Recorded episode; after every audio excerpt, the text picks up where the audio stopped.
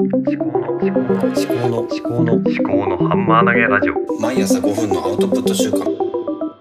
考のハンマー投げラジオはい、おはようございます。秋彦です。今日は11月7日日曜日ですね。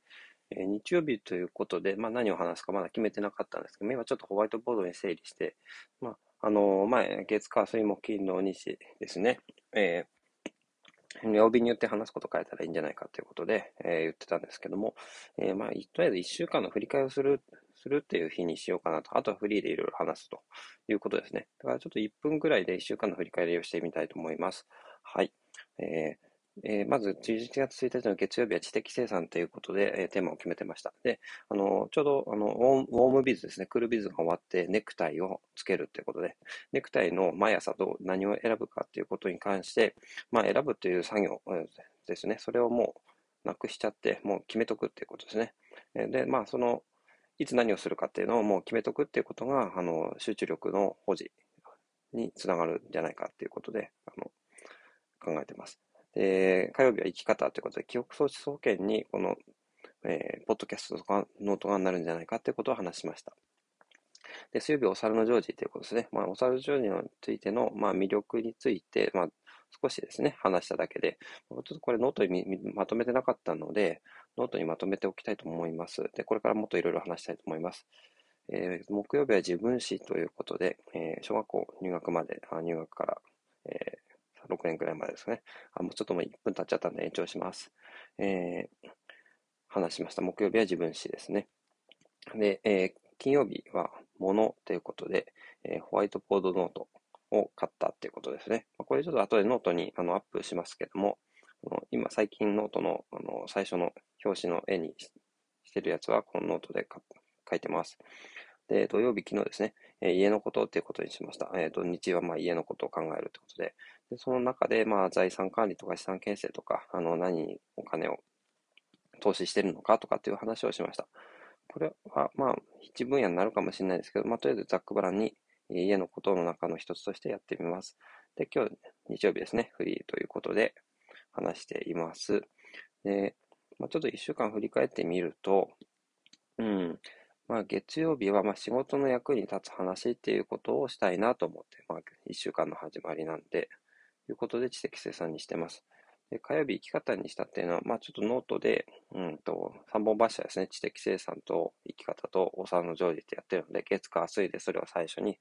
あの、さらっておいて、で、ノートの各ネタにしたいなと思ってます。ということで、月火水は知的生産、生き方、お猿のジョージということで、で、これは知情意っていうことにもつながってくるのかなと思ってます。まあ、生き方が意で、意志ですね。お猿のジョージは、そしてまあ人間関係とかも結構あるので、ね、なんか情熱的なところがあるんですよね。まあ、えー好奇心とか。だからそこが情、情熱とかっていうことで、対応させてみてもいいのかなと思ってます。で、そうですね。で、その3つがですね、まあ今、どう考えてるかっていうことで、4番で自分史ということですね。その、まあ、記憶喪失保険ということで考えていくと、まあ、自分の記憶ですね。まあ、自分って何なんだろうっていうことが分かんなくなっちゃうっていうのが、あの、一番怖いなということで。で、今まで何を、いつ何を考えてきたのかが多分分かんなくなっちゃうんですね、記憶喪失っていうのは。だから、えーそこについて、あの、まあ自分を振り返っておくということをしてみます。で、それはまあ終わっ、多分これってですね、一回今までな、今の、何ですか？あの、自分史が、まあ、今の自分の時間まで追いついたとしても、もう一回振り返ってみるっていうのも多分面白いと思うので、多分いつまでも続けられるんじゃないかと思ってます。で、9日は物ですね。物ということで、まあ、物理的なものもありますし、あのデジタルのものの中のアプリとか、そういったものについても、あの私結構いろいろこだわってやってるんで、えーそれを、まあの、そのことを考えを残しておかないと、記憶措置になった時にわけがわからんということになっちゃうんで、それについて残していきたいと思います。で、家ですね。えー家のこと、まあ、家族のこと、うん、財産のこと、まあ、いろいろありますね。えー洗濯、掃除、炊飯とかね、まあ、いろいろあります。で、奥さんも、奥さんかなりやってくれてるんですけども、私もちょっと主体的に考えながらいかんということで、話すネタとして一つ設けました。で、まあ、もうそろそろ5分になるんで、あの来週へのあの思いというか、えーそういうのをちょっとまとめてみます。で、すごく今週やってよかったなと思ったのは、記憶喪失保険っていうアイディアが出てきたということですね。あの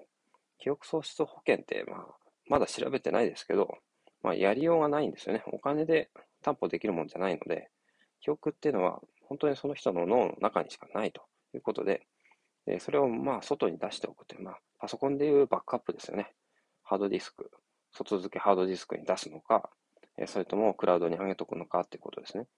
外付けハードディスクに出すっていうのは、まあ、手元にあるあの日記帳とか、そういうのにあの書いていくということになりますね。テープレコーダーに録音するとか、まあ、